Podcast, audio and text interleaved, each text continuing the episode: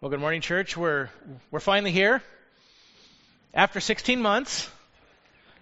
That was let me re-enunciate that. That wasn't 60. That was 16. 16 months. We're at the end of the book of Acts. A detailed account of the mind-blowing expansion of the early church. An expansion that took 30 years. 30 years. I mean, I'm, I'm 53 now. Only 30 years. And it saw a small group of 120 frightened disciples grow into 3,000, then 5,000, then, then tens of thousands of disciples spread all the way from Jerusalem to the most remote part of the empire and into the center and heart in Rome itself.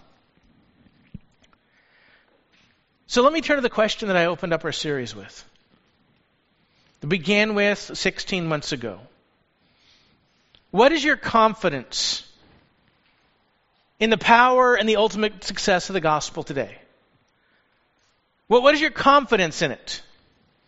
Well, on a scale of 1 to 10, 1 being the least and 10 being the highest, where are you at today? I don't know where you were at 16 months ago, but where are you at today? Is it 5? Is it 7? Is it 9? I mean, the truth of the matter is that, that, that circumstances in life are always changing and challenging our confidence. It's important to see. It's like there's times we feel much stronger, there's times we feel much weaker, many times depending on what's going on around us. Maybe you're a person that feels like the gospel is just really not working very well in your life. That'll challenge it. Your marriage is hard. Your, your kids aren't embracing the gospel, or maybe, maybe they've abandoned it after once embracing it. And it's hard to have confidence in the gospel. Sometimes your interactions in the church itself can challenge your confidence. Right? I mean, maybe you served in church ministries and you're not really seeing much fruit. Maybe you're, maybe, maybe, maybe you've encountered dissensions and power struggles and, and other problems within the membership. And that, that really, that'll really threaten your, your confidence in the gospel when you see the people who are supposed to be transformed by the gospel, but maybe aren't living that transformed. Or maybe you look at our nation and the downward spiral that we're in. We, we live in a time in the history of our, of our nation where they tell us that only 63% of Americans claim now to be a Christian, whereas in a few years back it was 90%. So even here at the end of the book, if you're not answering a 10 this morning, if you're not a 10 after everything we've seen, I do get it. There's countless things in life that can threaten our confidence. There's things that we know, and then, and then how do we apply those and see them outworking in our lives? And it threatens the gospel. Yet, what have we seen? And what have we seen as we turn to the book itself? From the ascension of Jesus Christ in chapter 1, the arrival of the Holy Spirit in chapter 2, all the way to chapter 28 with Paul in prison, well, not in prison, in house prison, chained to a Roman guard, what have we seen?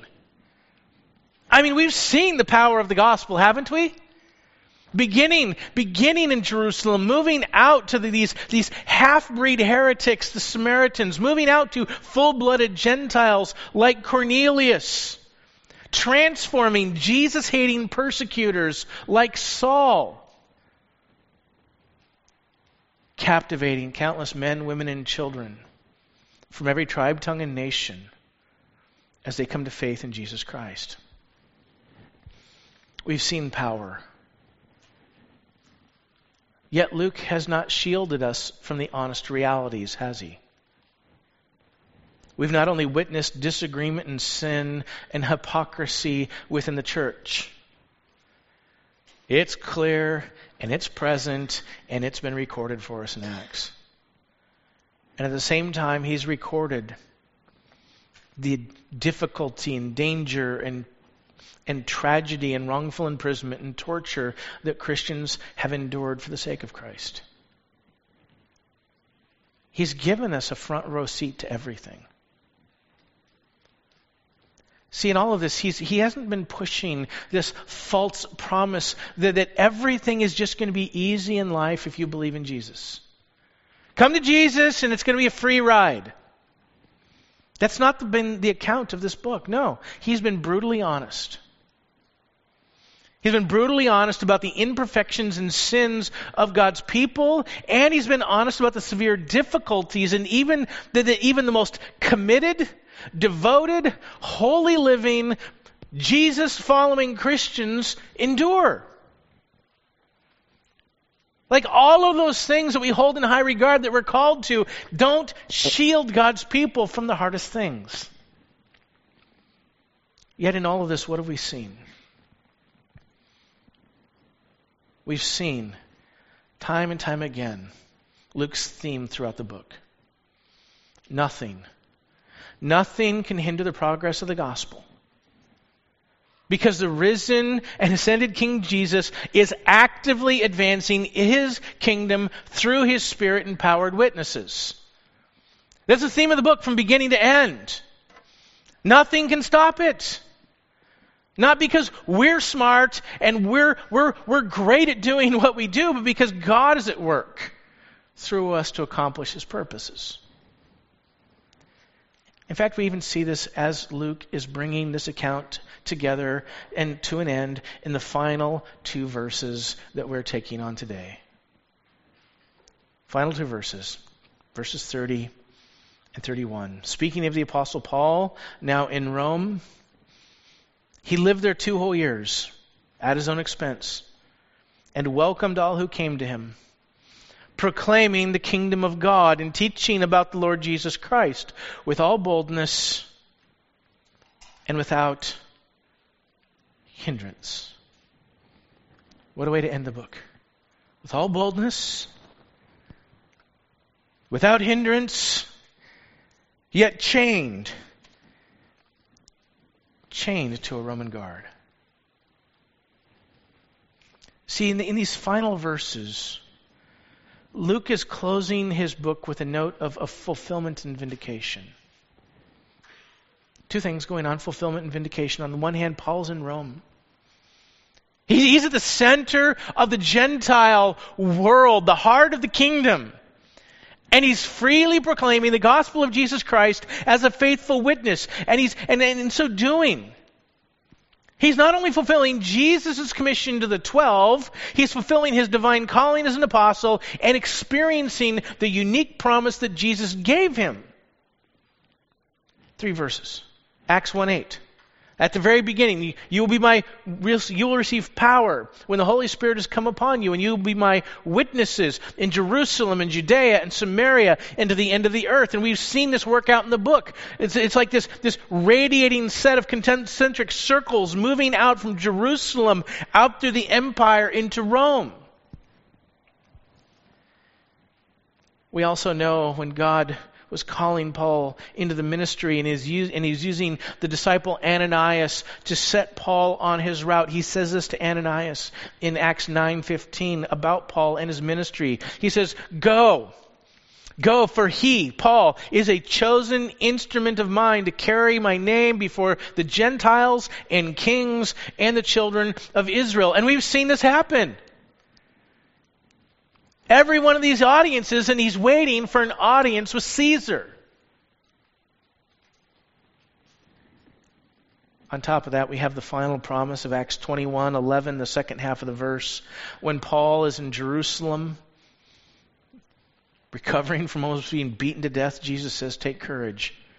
For, you've te- for as you've testified to the facts about me in Jerusalem, so you must testify in Rome we see fulfillment. And on the other hand, we see that Paul has an open door to preach the gospel without a single hindrance. Without a hindrance. Anybody who wants to hear the gospel can come. Anybody. He's chained. He has a captive audience, no matter who's coming to visit. He always knows he has a captive audience, whoever has been assigned to him for the day. They get to hear the gospel too. Whoever wants to come, he's preaching. He never stops preaching the gospel. He continues. Everybody who comes. Nothing, whether it's prison or persecution or the possibility of death, everything that Paul has faced, nothing can stop him and his passion to preach the gospel of Jesus Christ. As we also know from the broader storyline of the book,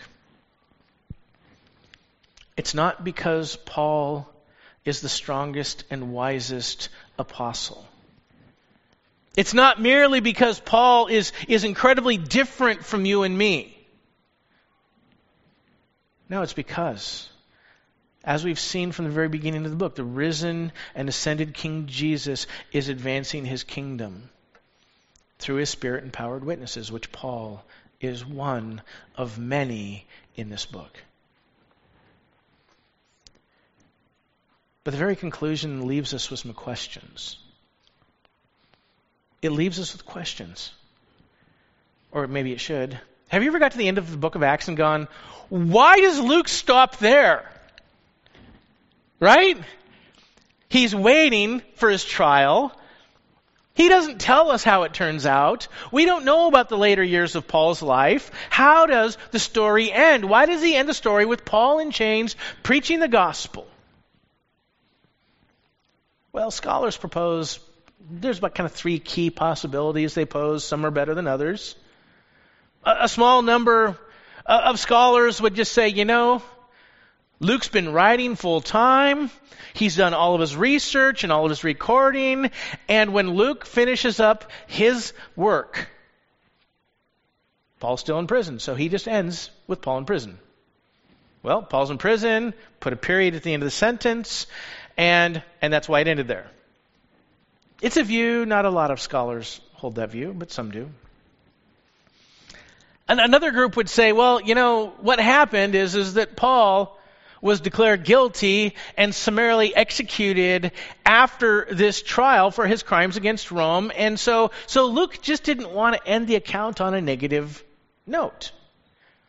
He wanted to leave Paul in this great, perfect light. Yet, while it's accepted and recorded that, that Paul was executed as a Christian under the Roman Empire, there's at least two problems with the second view. Number one is that throughout the entire second half of the book of Acts, who have been the people for Paul and who have been the people against Paul? The people against Paul have been the Jews. The people who have been for Paul and saying he's innocent time and time and time again are who? It's the Romans. Right? We have, we have, we have the tribune sends a letter, he's innocent. We have Festus going, he's innocent. Agrippa's realizing he's innocent. Like the Romans haven't been against him. And on this, and on the, on, and for a second note, the other thing that makes this a difficult possibility to actually say that that's actually what happened here is we have the record in the pastoral epistles, 1st and 2nd Timothy and Titus. They record Paul in a very different situation. In those letters, Paul is in a dungeon. Paul knows his final days are coming. He knows the end is near, and that's not where we see Paul here. I mean, I mean, just listen to the tone in 2 Timothy chapter 4 when Paul tells Timothy, For I am already being poured out as a drink offering, and the time of my departure, my death, has come. I've fought the good fight. I've finished the race. I've kept the faith. Henceforth, there is laid up for me the crown of righteousness, which the Lord, the righteous judge, will award me on the day, on that day. And not only to me, but those who have loved his appearing. So the second view has a problem, even though we know that Paul was executed. Which brings us to the third. And the most likely possibility is that, and it flows actually from early historical records from the early church fathers, is, is that Paul was declared innocent at this trial. Sometime after the end of this two years, around two years, he's, he's declared innocent either because the Jews failed to press their case or because Paul was just acquitted. But he's declared innocent. In fact, both Clement of Alexandria and Eusebius tell us that Paul was released probably sometime around 62 AD and that he enjoyed a final period of gospel ministry for a couple years. One of those men tells us that Paul actually did get a chance to go all the way to Spain. It's the only record we have of it. But they tell us that he made it actually to Spain as he wanted to go, as he records in the book of Romans. Yet somewhere in the late 60s, which we do have records of, is he was imprisoned again under Nero and executed by beheading. So the most likely explanation of the Paul's late years is released after Romans 28 after he's declared innocent, a final period of ministry, then an execution before 70 AD. But that brings us back to our question. If this is an old if this is if this is an accurate record of Paul's final years of gospel ministry, if this is truly how his, his final martyrdom occurred, why doesn't Luke tell us the rest of the story? It's not ugly. It's not like Paul failed. It's not like Paul Paul walked away from the faith. Why doesn't he tell us? I mean, I mean, after all, he's told us about the ministry and the martyrdom of Stephen. He's told us about the ministry and the martyrdom of James. But he, he, he could have easily told us about that with Paul.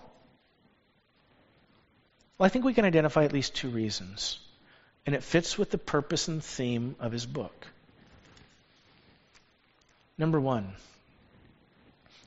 given that here at the end of the book that Paul is still preaching the gospel to anyone who will visit, Luke wants it to be very clear he wants it to be clear that the gospel is still available to Jews and Gentiles alike. Yes, Paul's made it to the center of the Gentile world. Yes, there have been at least two clear proclamations where he's saying, you know what, I'm turning away from you guys, I'm going to the Gentiles. God is sending it to the Gentiles. But he's making it clear whoever wants to listen, Paul's preaching the gospel to. There's still hope for the Jews. As Paul says in Romans chapter 1, 16, For I'm not ashamed of the gospel, for it's the power of God unto salvation for everyone, not just some, not just most, for everyone who believes, to the Jews first, and also to the Greeks. Both. Both and. For in it the righteousness of God is revealed from faith to faith, as it is written, the righteous shall live by faith.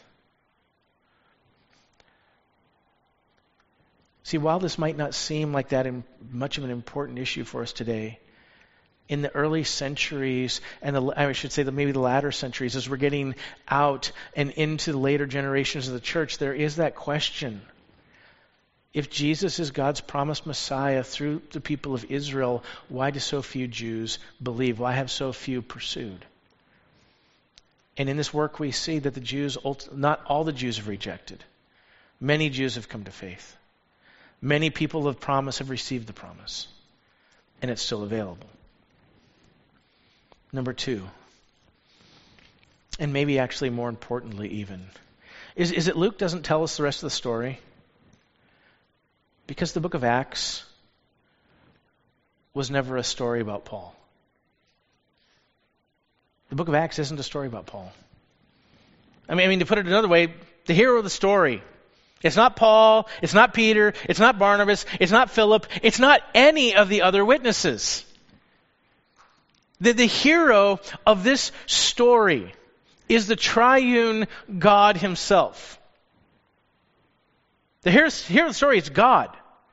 I mean, I mean, just think about it. In this account of Acts, what have we heard? What have we seen time and time again? We've been told about the Father who has fulfilled his eternal plan to redeem a people for himself from every tribe and tongue and nation. So God the Father has had a plan to redeem a people for himself. What about the Son? The Son fulfills that plan in his life, in his death, and his resurrection, and his ascension. And then the Holy Spirit supernaturally directs and empowers this plan through the faithful witness of individual Christians. God is at the center of this story. In fact, let me show you how we see this even clearer. Let's go all the way back to Acts chapter 5 and a statement that was made by Paul's mentor and teacher, Gamaliel. Acts chapter 5, starting in verse 33. Paul's not on the scene yet. Disciples have been imprisoned, they've been freed. They're found preaching the gospel out in the temple again. They're hauled in. They're questioned. They're threatened. They reply, We must obey God rather than men. And that's where we pick it up in verse 33. And speaking of the Sanhedrin, when they heard this, when they heard the disciples say, We must obey God rather than men, they were enraged and they wanted to kill them. Right on the spot. Let's just wipe this thing out. But a Pharisee, in the council named Gamaliel, a teacher of the law, held in honor by all the people, stood up and gave orders to put the men, that is, the disciples, outside for a while. Sends the disciples out of the room, and he turns to the Sanhedrin and he says this Men of Israel, take care what you are about to do with these men. For before these days, Theudas arose claiming to be somebody and a number of men, about 400, joined him. He was killed, and all who followed him were dispersed, and nothing came. After him, Judas the Galilean rose up in, two day, in the days of the census and drew away some of the people after him. He too perished, and all who followed him were scattered. Now, here's this point, verse 38. So, in the present case, I tell you, keep away from these men and let them alone. For if this plan or this undertaking is of man, it will fail. Notice, what does he say? If this is just something designed by men, it's not going to last. It's going to fail. But if it's of God, you are not going to be able to overthrow them. No matter what you do, you're not going to be able to overthrow them. You might even be found opposing God. So they took his advice. This is one of the most theologically important statements in the entire book. Because it encourages the reader from the earliest chapters of the book to constantly ask the question Is the church growing? Is it not growing? Is it slowly falling apart? now that Jesus went into heaven? The leader's gone. Is the church falling apart? How about when other leaders of the church start to die? Stephen, James, other leaders are martyred for their faith. Does the church fall apart? We're supposed to be asking ourselves, what's going on in the church?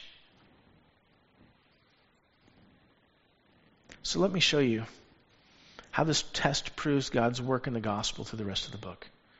Let's just, let's just do a quick survey. And we're going to do this survey following Luke's summary statements. He loves to make these summary statements through the books, eh, through the book, and they often point back to exactly what Gamaliel is talking about. So let's, let's go back early on. Acts chapter 6, shortly after Gamaliel makes this statement, we have a significant problem in the church. It is ready to blow up because of an issue between the Hellenistic and the Jewish Greek widows. The Hellenist widows aren't receiving the portion or don't believe they're receiving the portion that they ought to receive. The church thinks it's an issue of discrimination and they're ready to blow up. Yet God leads the apostles and the congregation to a unified solution in the appointment of seven men who really kind of pattern the deacons that come after them. And what's the result we see in Acts chapter 6, verse 7? After this, this crisis is averted, the word of God continued to increase, and the number of disciples multiplied greatly in Jerusalem, and a great many of the priests became obedient to the faith. Threats from within? overcome by the power and the grace of God, and the church grows. Well, how about threats from the outside? Shortly after this, chapter 7, Stephen is stoned to death. Persecution comes to the Jerusalem church at the hands of Saul in the opening verses of chapter 8. Countless Christians are fleeing for their lives everywhere. They're being spread out from Jerusalem. And at this point, we might begin to think that this wasn't God's plan after all. Why would God allow this such a thing to happen?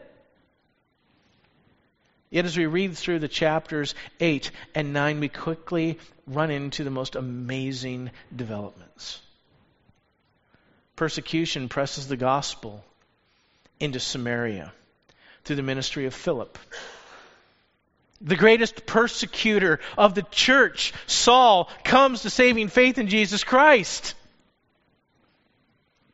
We get to Acts 9:31 after these events. So the church throughout all Judea and Galilee and Samaria had peace and was being built up and walking in the fear of the Lord and the comfort of the Holy Spirit. It multiplied. What happened?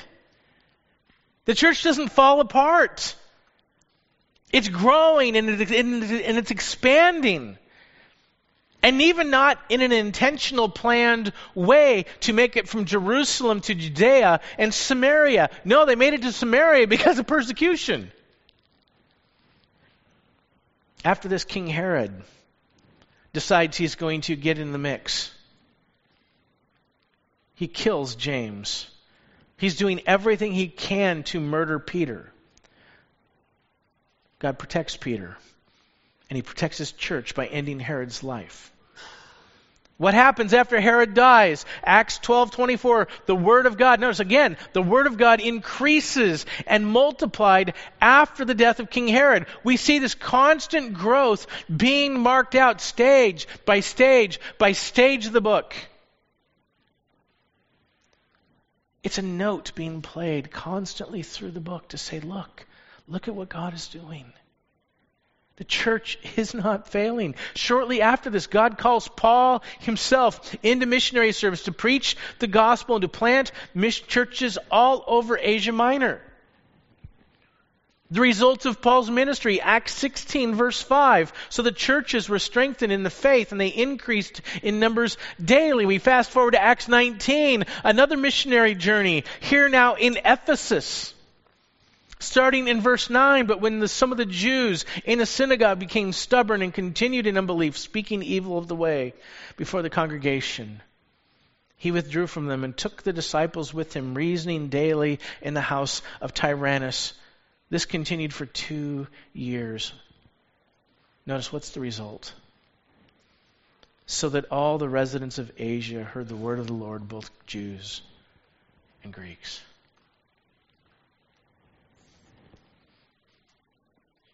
Church is growing. This is what we've been seeing. Through various works of various people and their ministries, the church is growing. God is growing his church. And we get to the end of the book of Acts. What do we see? We see Paul is in Rome. He's in chains. But the key thing is that he can preach the gospel to anybody. The gospel is going out without hindrance. If it's from God, what did Gamaliel say? You're not going to be able to stop it. What does without a hindrance mean? Nothing is stopping it. See, what I want you to see in all of this is the story of Acts. It's not just a story about who we are as Christians.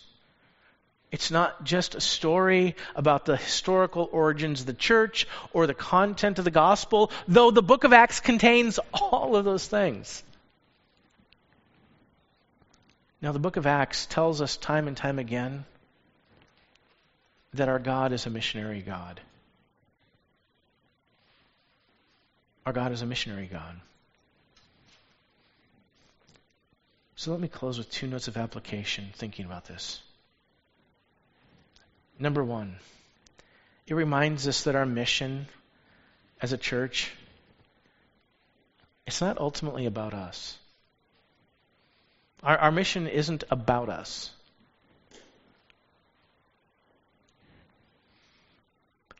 our, our consistent proclamation of the gospel.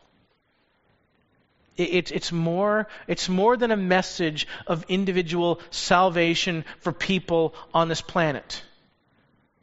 It certainly involves it, but, but it's more than that. What, what are we declaring in the gospel of Jesus Christ? In that declaration of the gospel is a declaration of God's eternal plan to bring salvation to a race of wretched rebels through Israel, his ever rebellious people. I mean, even if you think about the gospel, it blows your mind. Who does God use to bring salvation to mankind? A rebellious people. He uses a rebellious people.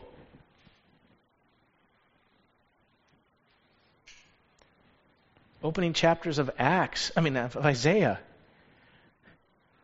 God talks to Israel, says, like a donkey knows its master. But my people doesn't even know me so rebellious, but God uses them to get His gospel, to bring us Jesus Christ. And it brings glory to God. See, the gospel isn't first and foremost about our lives, our needs, or our priorities. It's about God's kingdom, it's about God's grace, and Jesus' accomplished work. In fact, as we've seen and we've followed the storyline of Luke, the speeches of Peter and Stephen and Paul, why, why, do, why do we get all these speeches recorded? It's so that we can understand what God Himself is doing. We, we've seen the good news of the gospel is that God has fulfilled His promises to Old Testament Israel. How has he done it? By establishing his kingdom on earth through the ministry and the death and the resurrection of Jesus Christ, who is what? Israel's long promised Messiah. And on account of his coming, what does he do? What does he offer? He now brings forgiveness and he pours out his spirit on all people, Jews and Gentiles alike, who believe. And in the process, what is he doing? He's saving them from eternal judgment and empowering them to fulfill their God given mission on this planet. That's what we see when we read through all of the speeches. And this is important for us to see because it reminds us as Christians that any rejection, any opposition, any persecution that we face it's never ultimately about us. And that's ultimately about us. Now, now we receive it, it's directed as, at us, but it's never ultimately about us. As Jesus says in John chapter 15, starting in verse 18 If the world hates you, know that it hated, hated me before it hated you. If you were of the world, the world would love you as its own. But because you're not of this world, but I chose you out of the world, therefore the world hates you. Important things for us to remember. Remember the world, the word that I said to you, a servant isn't greater than his master. If they persecuted me, they're going to persecute you. If they kept my word, they will keep yours, but all these things they will do to you on account of my name because they do not know him who sent me. And there's times that we need that remembrance because so often it feels like maybe it's just me, maybe it's just about who I am. When it comes down to it, it's ultimately about Christ. So our mission isn't ultimately about us. Which brings us to the second and final application as we close out this book. Is our mission is ultimately about the glory and the worth of God Himself. Our, our mission is about the glory and worth of God Himself. And in case you're wondering how, let me just highlight two things on the one hand, the gospel of Jesus Christ reveals the character and worth of God like nothing else does. The gospel reveals it. The gospel reveals the glory of God's infinite, life giving righteousness. It, it, it helps us see His unfathomable, self giving love and His mind blowing mercy to us. See, apart from the gospel, we cannot see God as He truly is. See, the gospel is like a telescope. I, know I've used this illustration before, but this is a perfect time to talk about it. There's, what's the difference between a microscope and a telescope? They both magnify, right? But a microscope magnifies infinitesimally small things so that we can even see what they are. But at the end of the day, they are still small, insignificant specks. Now, they might be viruses that kill us, but they're small. Microscope. But now we flip that around. What's a telescope do? It takes those little blurry flickers of light that are up in the night sky and it allows us to see the glory and the beauty and the majesty of what they truly are. Scientists who first saw the rings around Saturn blown away. In our day and age, we have space telescopes that never cease to amaze. Like, like, like when we see these pictures, like, like sometimes you see them and they just cause you to gasp and be like, that's real. That's not some CGI made up universe. That's something real and beautiful and majestic, and I never knew it existed before apart from that telescope. It causes us to glory and delight in things that we never would. And apart from the gospel, mankind would not glory and delight in Jesus for who he truly is. So the gospel helps us see God rightly. Secondly, on the other hand, the gospel brings glory to God as men and women and boys and girls from all around the world are captivated by his beauty and his worth in the gospel by becoming true worshipers. As they repent of their sin and they receive Jesus' free offer of forgiveness by faith. So he's glorified, number one, in that, that, he is seen most clearly in the gospel for who he is, and he's glorified as people embrace him as their greatest treasure. They embrace that majesty and that worth and that love for what it is. And this is why what I want you to see is that the mission of the church is never supposed to be a duty that's to be grudgingly endured. No, as we've seen through the gospel ministry of Peter and Philip and Paul, the mission of the church is supposed to flow and be fueled by an inner joy and delight in Jesus Christ.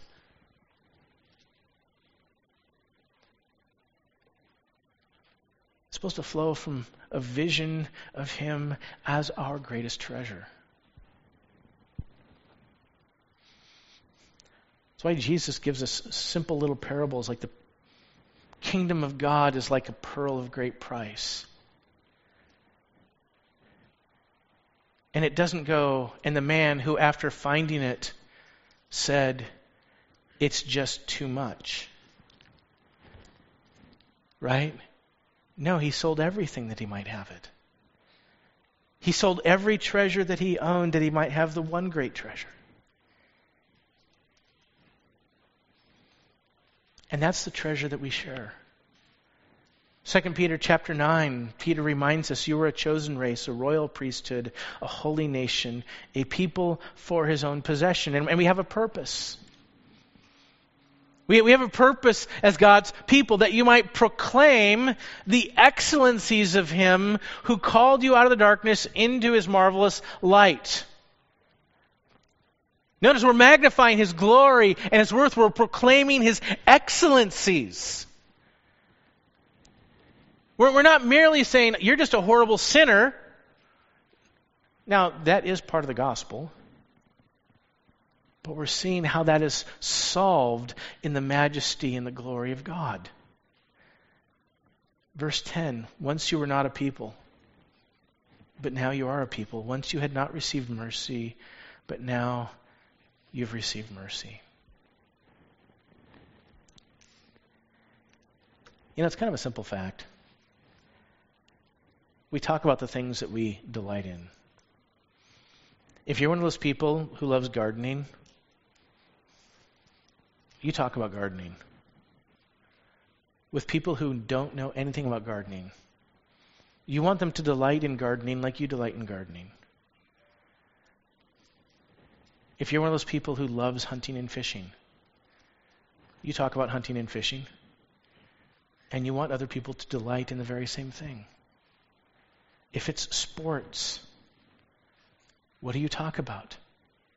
The things that we delight in just, just, just come out of our mouths because we love them so much. And it ought be the same Peter is saying here with the gospel of Jesus Christ. See, as we close in light of this, I believe Luke ended his book like this so that he could tell the church of every age it's your turn. It's your turn. It's open ended. It's your turn. Embrace your privilege in God's saving plan. It's gone forth without hindrance. It's going forth without hindrance. And until Jesus returns, it will continue to do so. Let's close in a word of prayer.